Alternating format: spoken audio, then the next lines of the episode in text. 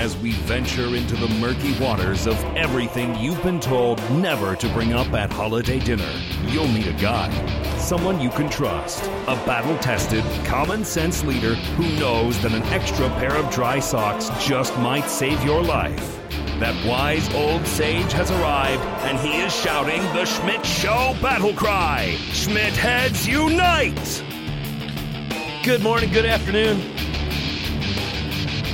good evening, depending on uh, where in the country or the world you are listening to the podcast. Uh, time appropriate greetings. Thanks for joining me this morning. Seven. Uh, I was going to give you the phone number for my terrestrial show there for a second, and we're not doing the terrestrial show. We're doing um, we're doing the podcast today, and uh, we're going to talk a little bit about the uh, the impeachment stuff. I told you I was. I promised I was going to talk about um,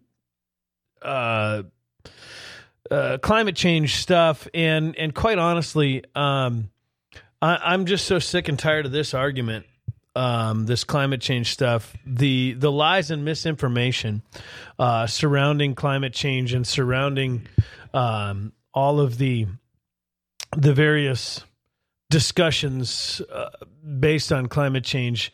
Uh, I, am just I, am out of I'm out of out of energy to to continue to have that discussion. So we're going to skip that one for this week. Um, maybe get to it next week, just because there's there's so much. Like I said, there's so much lies and misinformation, and and I, I just I, I'm I'm worn out. I've been talking about it for the last week and a half on my radio show.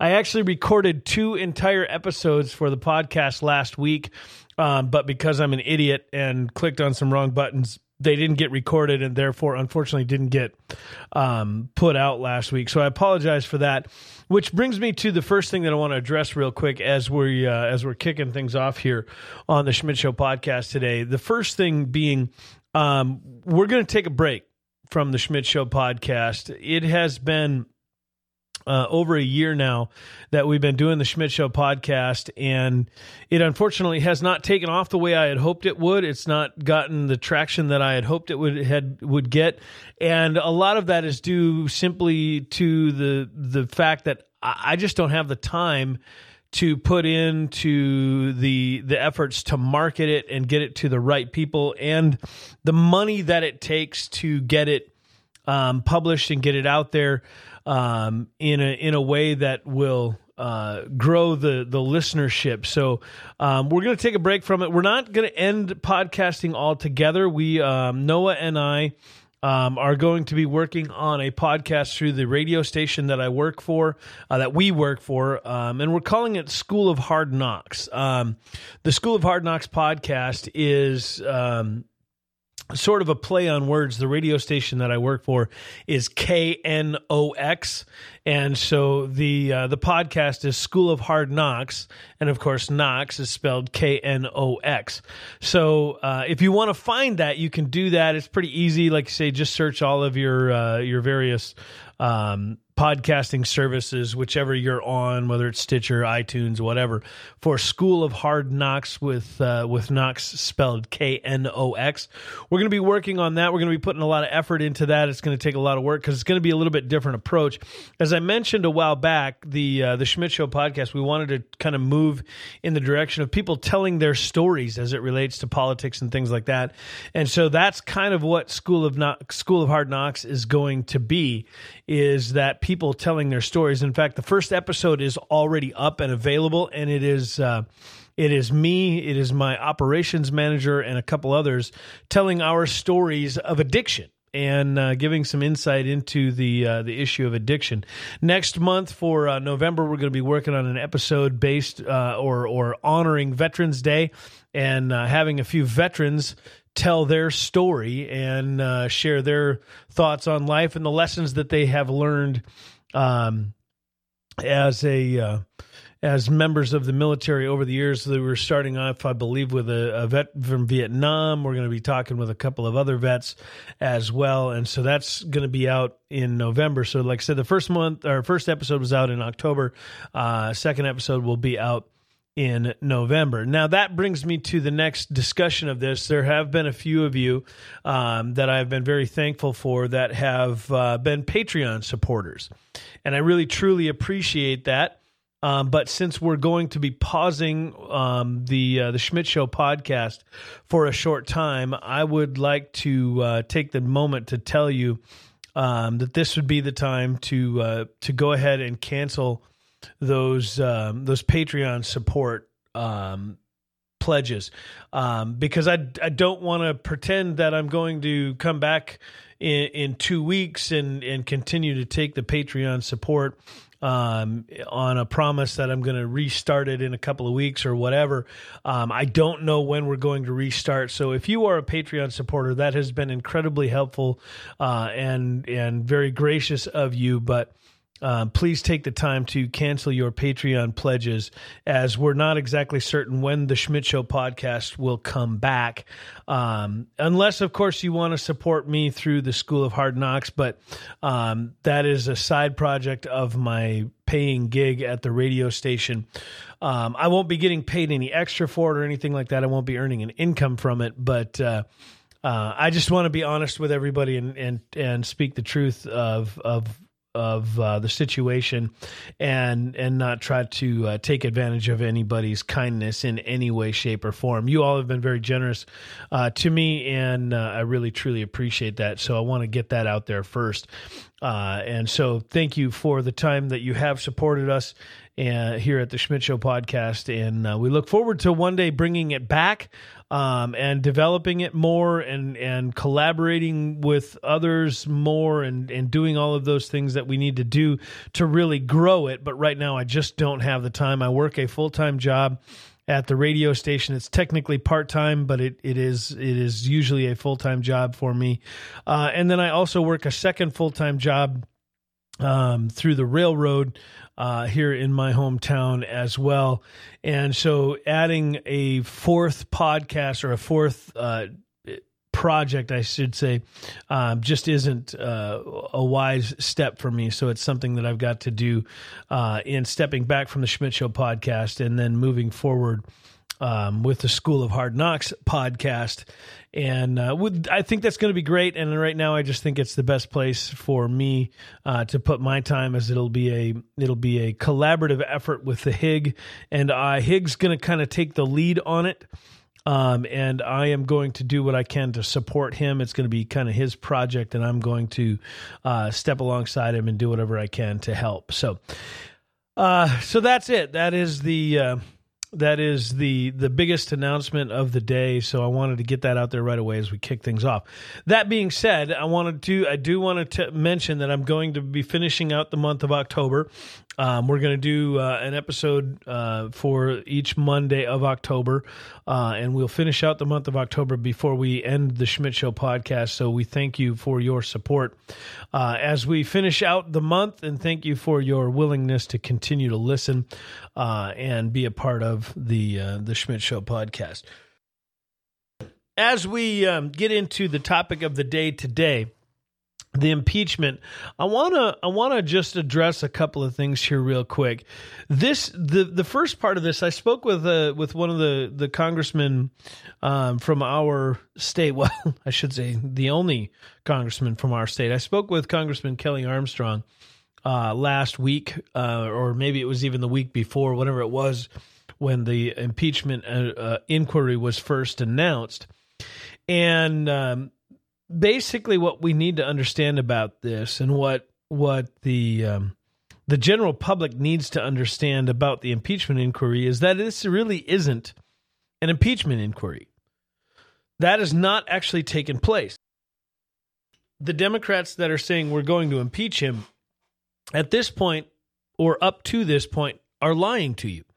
They're not impeaching President Trump. President Trump has not been impeached and is at the current moment, there is not even a vote to impeach him.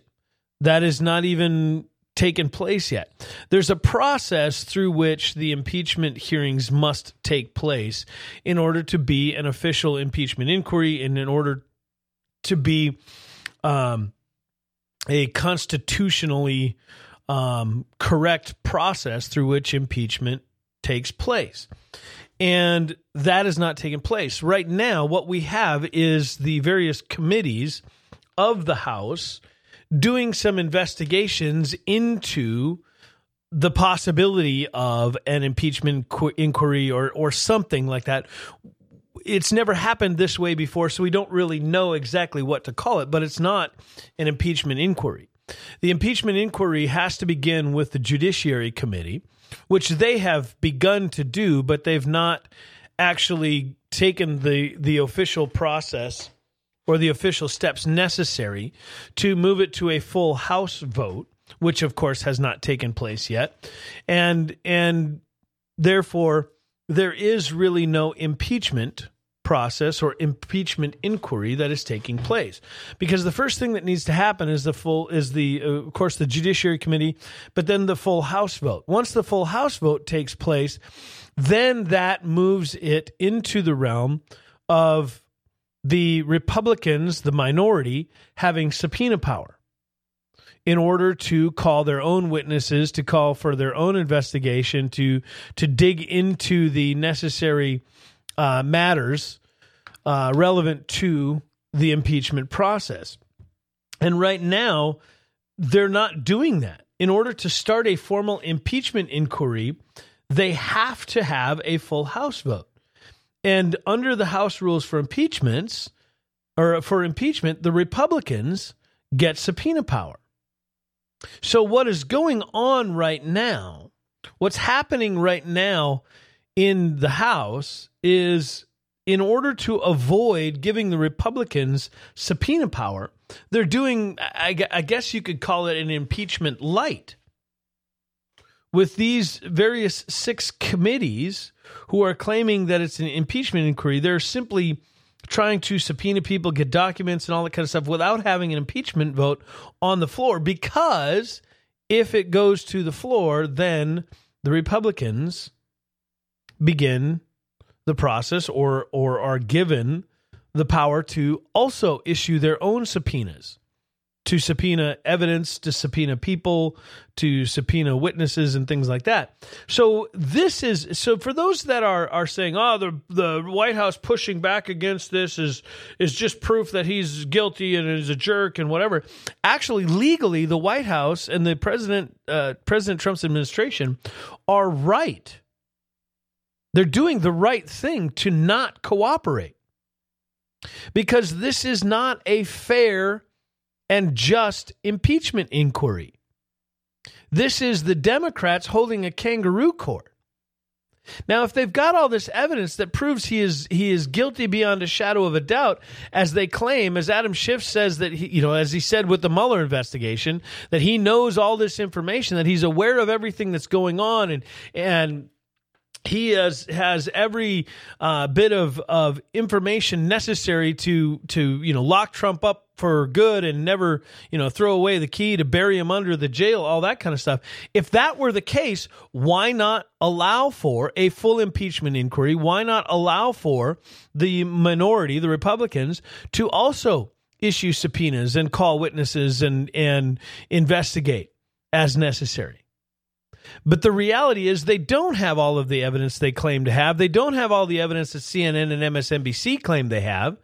And they don't have a clear cut case that says Trump did something terrible that requires his removal from office. They've, they don't have any of that because if they did, they would be moving forward with a full impeachment inquiry. The, the question was asked whether or not Donald Trump and his administration um, would be able to maintain uh, their legal standing if if Pelosi does not relent um, on this so-called impeachment inquiry, which is actually, like I said, impeachment light. And in fact, um, attorneys have uh, you know outside of the the the White House but out you know the the pundits on TV and and the various news sites and things um, have have come out and said look it it's pretty well established that the the White House's position on this because of the history of of impeachment, because of the the precedents that have been set in the past, as as the in the few times we have uh, attempted to impeach presidents, that they do actually have proper legal standing. And since there has been no vote on the floor of the House specifically, they have the Republicans, the minority, has not been given subpoena power. And until that happens, until that takes place, this is not a constitutional approach to impeachment proceedings. It's it's essentially a a legal chess game. You know, we you always hear the joke about Trump playing 4D chess or 3D chess or whatever. I, I don't I, I don't want to get into that, but that's essentially what's going on. This is this is legal maneuvering, legal wrangling, and and the Democrats either either they don't realize that a full impeachment inquiry um, allows for for the president and his people and the the Republicans to have impeachment power, and that's why they're pushing forward with this. Because there's a lot of information, there's a lot of people that will be called as witnesses that will be forced to testify uh, in the event that there is an impeachment, and and they just didn't think it through until somebody told them, and now they're kind of walking it back. Or this has been the plan all along. The plan all along has been to get President Trump in the news, the impeachment or the word impeachment in the news, and get all the low information voters and the the low information um, anti-Trumpers to jump on some bandwagon and see we're we're impeaching him. He's so evil we had to impeach him. The last president we impeached was Nixon. Right? I mean, see the evil Republicans. They don't even realize that, you know, actuality President Clinton was impeached and was not convicted, but was impeached. And actually, Nixon never was impeached because he resigned before the impeachment proceedings took place. And and all of these, this is this is the the the attempt by the the the left wing media, whether it's CNN, MSNBC, or others, and the the the mainstream Democrat Party, the the radical lefties in the mainstream Democrat Party, the Pelosi's and and the the AOC's and the Elizabeth Warrens and all of those. This is an attempt by them to get into the media, to get into the news that President Trump has been impeached. That he is facing this this terrible process that will destroy his presidency for all time. And in reality, they haven't even begun, they haven't even started. They're wasting their time, they're wasting our time, and they're wasting incredible amounts of money on a on a lark essentially. So I would call on the the the the Democrats, the Nancy Pelosi types, I would call on them and say, "Hey, either get it done or get out of the way. Either get out there and actually launch the impeachment inquiry, go to the full house on the, or full vote on the House floor, and send it to the Senate where we can have an actual trial, where we can present actual evidence, where we can we can share our side of the story with our attorneys getting involved in the process, or knock it off because you're wasting all of our time and all of our money.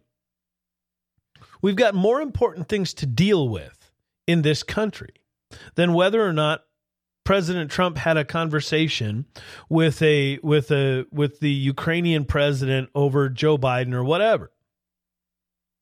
I mean, not to mention the fact that Nancy Pelosi's son, Joe Biden's son, and and um, John Kerry's stepson, and I think one other one too, are all on the boards of various energy companies with holdings and or interests in Ukraine.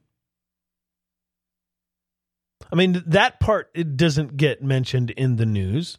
That part doesn't get talked about in the news. These are these are big deals. The corruption in the United States government runs incredibly deep. But believe it or not, President Trump might not be the worst offender.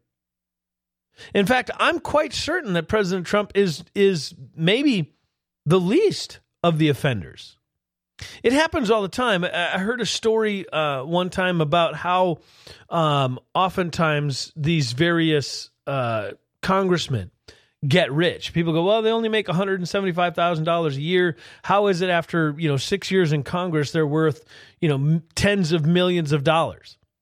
Well, one of the ways, and and and this isn't, I'm I'm not necessarily pointing out a specific issue, but or a specific um, instance of corruption. But one of the ways that this happens, for example, let's just say your city, whatever city you live in here in the United States, the interstate runs through or near your town. And your town is expanding, it's growing, or there's, you know, a, a, a desire to build um, some off interstate uh, attractions for in an effort to attract business and or tax dollars to your community. So there's going to be a new interchange built, an on ramp slash off ramp at a at a particular uh, road in your community. There's some discussion in our town about building one to the south of town as our city grows south. So that's where this example comes from. So when this is brought up in Congress because they have to approve this through the federal uh, highway bill, or they have to approve it through whichever committee, or they have to have a vote on it uh, to get the approval to expand the interstate system, or or whatever it is that they need to vote on to to allow this to go through. That vote, that discussion, is happening in various committees. Now, Congressman Jones or Smith or Johnson or whatever from you know whatever district of whatever state finds out that hey there's a an interstate exchange that's going to go through in the next 2 or 3 years. I know it's going to go through because I'm on the committee. I'm the chair of the committee, or my best friend is the chair of the committee that votes on this stuff. So, what I'm going to do is I'm going to buy up all the land. I'm going to buy up the 140 acres surrounding the inter, inter, interstate exchange, or I'm going to buy up the couple hundred acres surrounding the the areas, or I'm going to buy up the houses or the the various um, plots of land surrounding where this internet interstate exchange is going to to be built. But I'm not going to tell anybody it's going to be built. So I'm going to get these these properties at a really inexpensive rate. I get to buy it for, you know, pennies on the dollar. Then after that happens, after I buy up all the property, now we get to have a vote in whatever committee that I'm on. We get to vote in favor of expanding the interstate in XYZ community. And because it's a it's a way to bring business to my community, it's a way to bring uh, tax dollars to my community. Everybody will be in favor of it and we'll all vote for it and when we when we sneak it through in the highway bill or whatever other bill we need to sneak it through in and Suddenly, the government, as they plan to build this exchange, has to buy up the property around this area. And because I control all of that property, or Congressman ABCXYZ owns all of that property, he's able to charge a pretty penny to the federal government because he knows how much was budgeted for that project and he knows exactly how much he can get for it. And so now the land that he bought for, you know, and I don't know what the numbers, I'm just making this up. The land that he bought for a, a dollar an acre, he's now selling for a hundred dollars an acre. And his thousand dollar investment turns into a hundred thousand dollar investment. His hundred thousand dollar investment turns into a million dollar investment. And so on and so forth and on down the road. And this happens all the time in a multitude of ways, in a variety of ways. And so I am absolutely 100% convinced that many, many, many people in the federal government are as corrupt as they come. And I wouldn't even be surprised that Donald Trump might be a little bit corrupt. But the reality is, I don't think Donald Trump is the most corrupt of the bunch. We see this happen all the time. Joe Biden's son, right? This whole thing in Ukraine. Joe Biden's son was kicked out of the Navy for drug use. He was dishonorably discharged from the Navy for drug use. Suddenly, a couple of weeks later, with absolutely no experience in the energy sector anywhere, he's named to the board of a company called Burisma Holdings, a massive, massively wealthy energy company in Ukraine. Now, his dad, being the vice president, in charge of dealing with some of the issues that, that are dealt with through the United States government in Ukraine, you don't think that that had a part to play in it?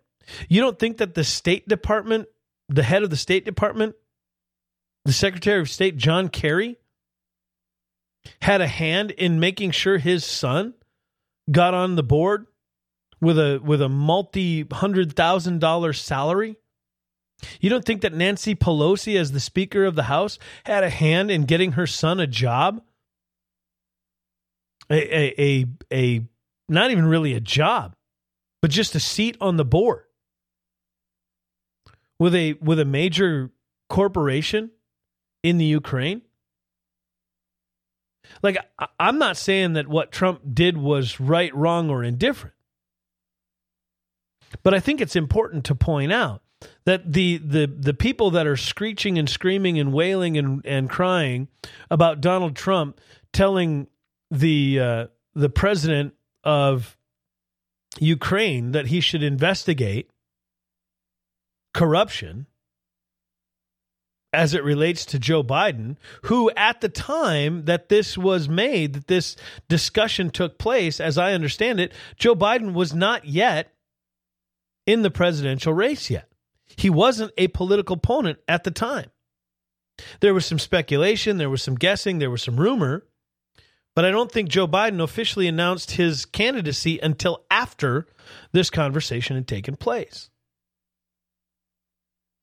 So there's more to the story than is being told.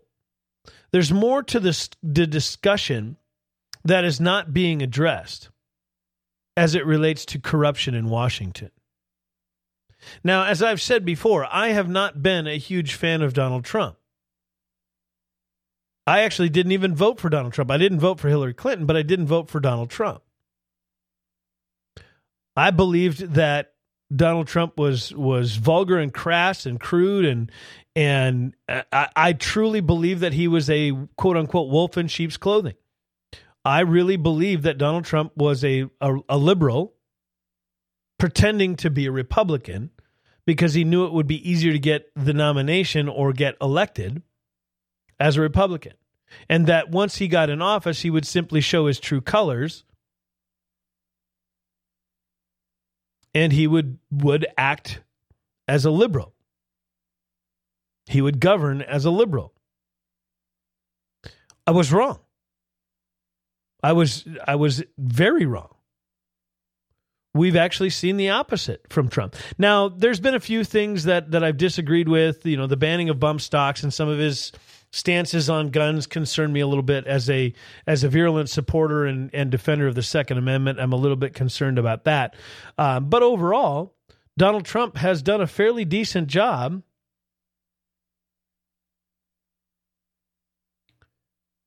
as a as a conservative and acting as a conservative president. I wish he wouldn't. I, I wish he would not have gone down the road of tariffs with with China I, I just think that's generally generally I'm I'm not a big fan of tariffs. I'm not a big fan of of putting steep regulations on trade with anybody. Now I agree maybe nullify some of the uh, the various trade agreements that we were getting robbed on. I wouldn't have a problem getting rid of those. I've not been a big fan of the tariffs. I'm not a I'm not a big tariff guy in the first place because I don't believe it it promotes an open and fair uh, transaction of, of goods and services between two consenting parties. But beyond that, and beyond some of the gun control stuff that he has brought up, I'm I'm overall, I think Donald Trump's done a pretty darn good job. And here's here's the interesting thing about this for me, because I was a never Trumper. I was absolutely adamant that Donald Trump was a was going to be a disaster. And it just hasn't turned out that way. And in fact, I would even argue at this point, as a guy who was who was anti-Trump and and uh, solidly in the camp that I would never vote for someone like him. The the interesting thing for me is that I am beginning to believe more and more that Donald Trump is exactly the right guy for such a time as this. I brought this up on my radio show on Friday, on my terrestrial show. And I am becoming more and more convinced, more and more regularly, that Donald Trump is exactly the guy we need. We need someone to stand up and fight back against the the radical leftism that is sweeping the nation. The radical approach to soft selling socialism and communism into this country. We have for 200 plus years survived, avoided the ills and disastrous effects that so many countries have befallen as it relates to socialism. We've seen that in as recently as I believe it was 1999, Venezuela having staggering growth and doing exceptionally well. And in a short 20 years, we have seen the entire country descend into chaos and economic collapse because of the implementation of socialist ideologies, of state owned entities and businesses, the state taking over confiscating privately held and owned businesses. We have seen a collapse of the healthcare system in Venezuela. We've seen a collapse of the economic system. We've seen a collapse of, of the political system in Venezuela. We see we have seen around the world in the last hundreds of hundred years, literally the deaths of hundreds of millions of people as a result of the failed ideologies of communism and socialism. We have seen the persecution of innocents. We've seen the starvation and famine that have resulted as a direct cause or a direct result of socialism. Look into the kulaks, the Ukrainian kulaks. Speaking of Ukraine, look into the Ukrainian kulaks they were farmers who were actually quite successful. And the socialist movement in the early 20th century led to this class warfare that said, "Oh, they because these farmers are successful, they must have done it by taking advantage of the workers, by taking advantage of the resources." And thousands and thousands of Ukrainian farmers were murdered, their property seized, and the means of production taken over by the government. Which resulted because these Ukrainian kulaks were so successful, they were they were literally producing nearly all of the food for an entire region of the world. And because of the government persecution, the class warfare, the murder of these farmers, and the confiscation of their property by the government, it resulted in a famine that killed millions and millions of Russians and other Europeans as well, but mostly Russians. So, as we look at what's happening here in the United States as the Elizabeth Warrens and the Bernie Sanders and and the the AOCs and the others as they soft sell this move towards democratic socialism, which we all know democratic socialism doesn't exist because you can vote to take your neighbor's property. You can vote to, to take the resources of your neighbor. You can vote for the government to confiscate private property and private businesses and the means of production and all of those sorts of wonderful things that that the the socialist wants. But the moment that someone refuses to turn over their property, it will be taken from them at the point at the barrel of a gun. At the end of a tank. Or a, a SWAT team. Or a military fire team at some point, someone will resist and say, No, sorry, this is my property. I refuse to give it up. And I don't care if all of my neighbors voted in a democratically pursued election. This is still my property. I've worked for it. I own it and I will not give it up. At that moment, democratic socialism will cease to exist and tyrannical socialism will take over. And so, as these radical leftists, socialists, and communists that have infiltrated and have taken over the Democrat Party, soft sell that, people like Donald Trump are the last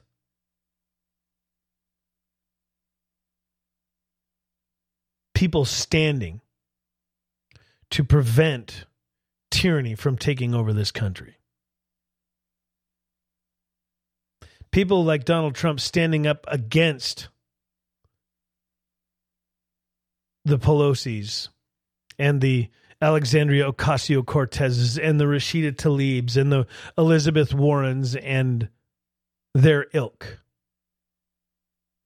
They're the last chance that we have to prevent the United States from becoming a third world country. The left has already turned California into a borderline third world country.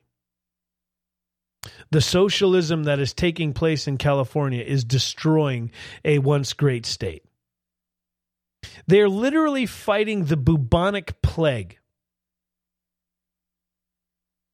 in Los Angeles. I mean, think about that for just a second.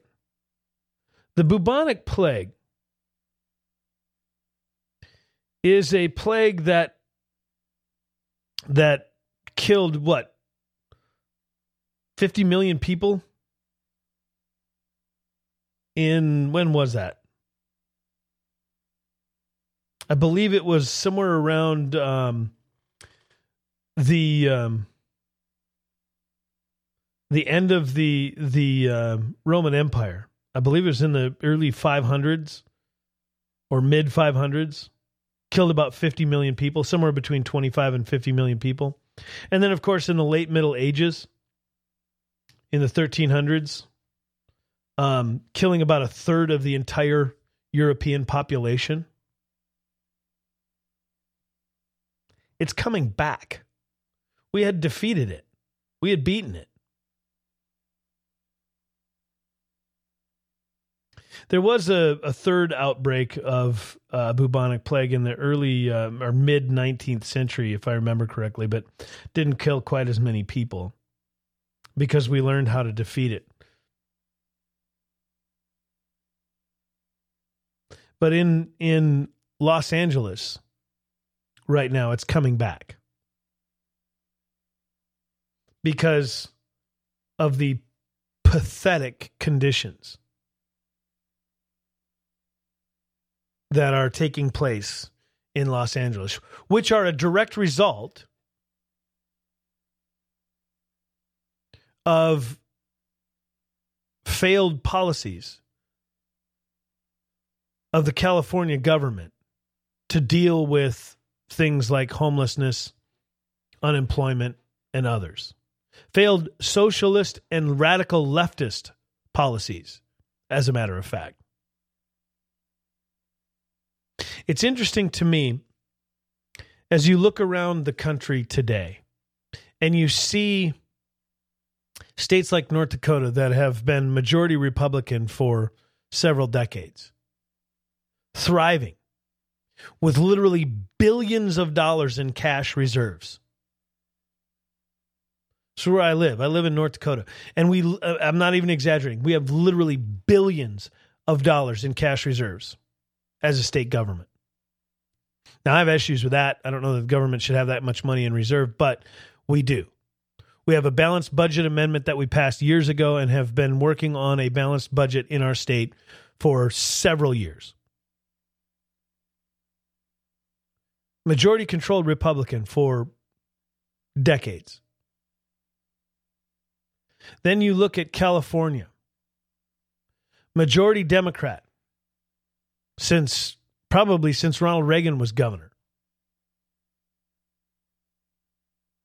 And they're in massive debt. They're fighting the bubonic plague. And there's no end in sight. If Democrat ideologies were so great and Democrat policies were working so well, why have places like California, like Oregon,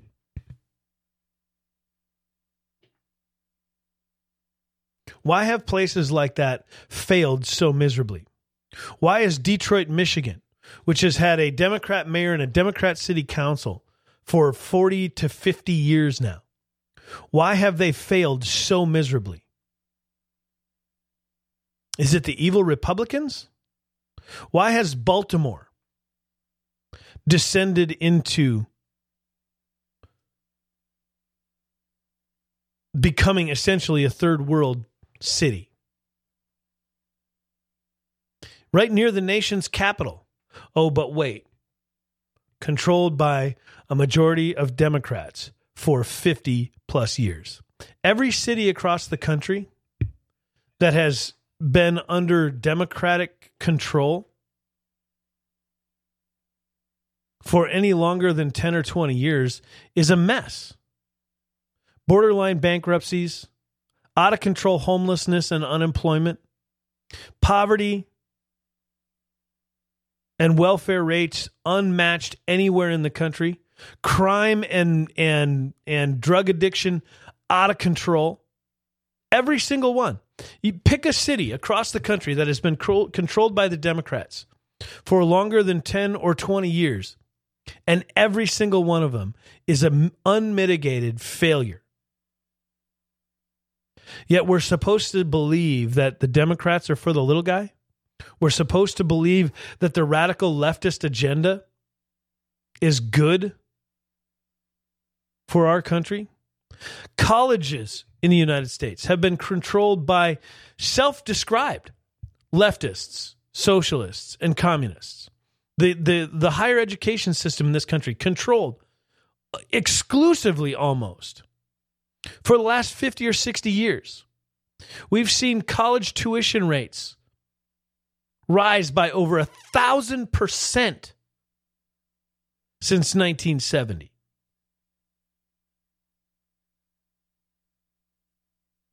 And what has happened to the quality of our education?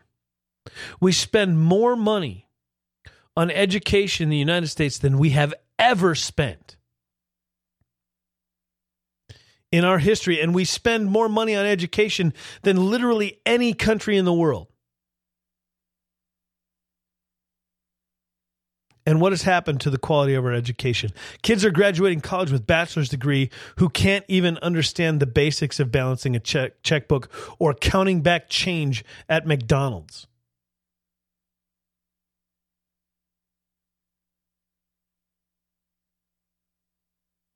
And we're supposed to believe that that ideology is good for the country?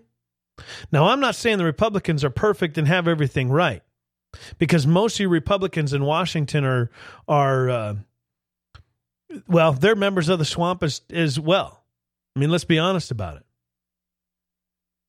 But the corruption that is gripping this nation, the corruption that is wrecking us so badly, believe it or not, is not coming from Donald Trump and his administration. He may be corrupt. I don't know. I suppose we'll find out. But I think if all of the corruption of Washington were exposed, I think Donald Trump would probably look like an angel. Heck, he might even look like a savior.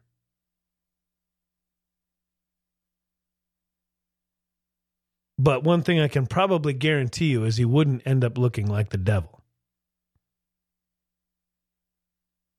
So, again, to wrap up this discussion, I say bring on the impeachment inquiry.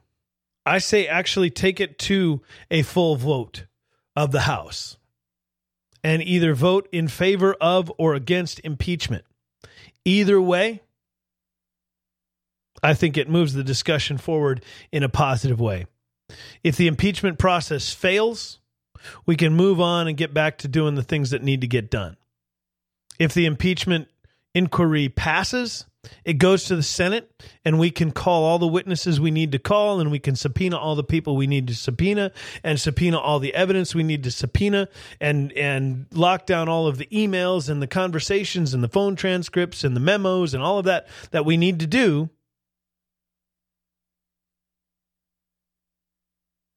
And we can get to the bottom of it. And if heads will roll, so be it. Because here's the difference between me and most political pundits and me and most Trump supporters and, and quite honestly, me and most Democrats. If Donald Trump's head is one of the heads that rolls, so be it. Let it roll. If Donald Trump and his entire family and his entire administration go down because they're corrupt, good. So be it. But if Pelosi and Schumer and Harry Reid and Elizabeth Warren and Amy Klobuchar and Alexandria Ocasio Cortez and Bernie Sanders and all the others, if they go down, good. So be it. Because I really don't care who's corrupt. I want them all done. I want them all buried under the jail.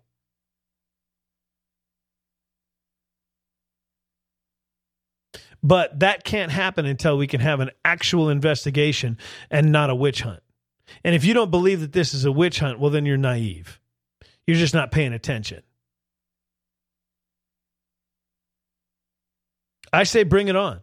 And if I were Donald Trump, I would be saying the same thing. If I were Trump and I were his press secretary or his advisors, I would have him out there every day calling on Pelosi, bring it to a vote of the floor. Get your butt in gear, do your job, and bring it to a vote. Let's vote for this impeachment. Let's have the trial in the Senate. Let's have Justice Roberts preside over it as the Constitution calls for. Let's do this and let's do it right. I would be ha- I would be tweeting bring it on every single day if I were Trump or his press secretary. I would be challenging them at every turn to bring the impeachment forward and do it right. And if you're not willing to do that, then get out of the way and let's move forward with getting things handled. We've got massive issues in this country. We've got issues with the healthcare system. We've got issues with the opioid crisis. We've got issues with immigration. None of it's getting taken care of because there's this this kangaroo court of an impeachment trial that's taking place. That's not really taking place at all. And quite honestly, it's a joke. It's a circus. And some of the most corrupt people in the country are pointing fingers, trying to identify what corruption is. Now, maybe the reality is it takes one to know one, as they say. So, with that, we wrap up the Schmidt Show for one more week. And as I mentioned, like I said at the beginning of the show, we will be taking a break. We're going to finish out October. We thank you for all the support you've given us and look forward to seeing how great what great things will happen in the future. Have a great week. We'll see you next week.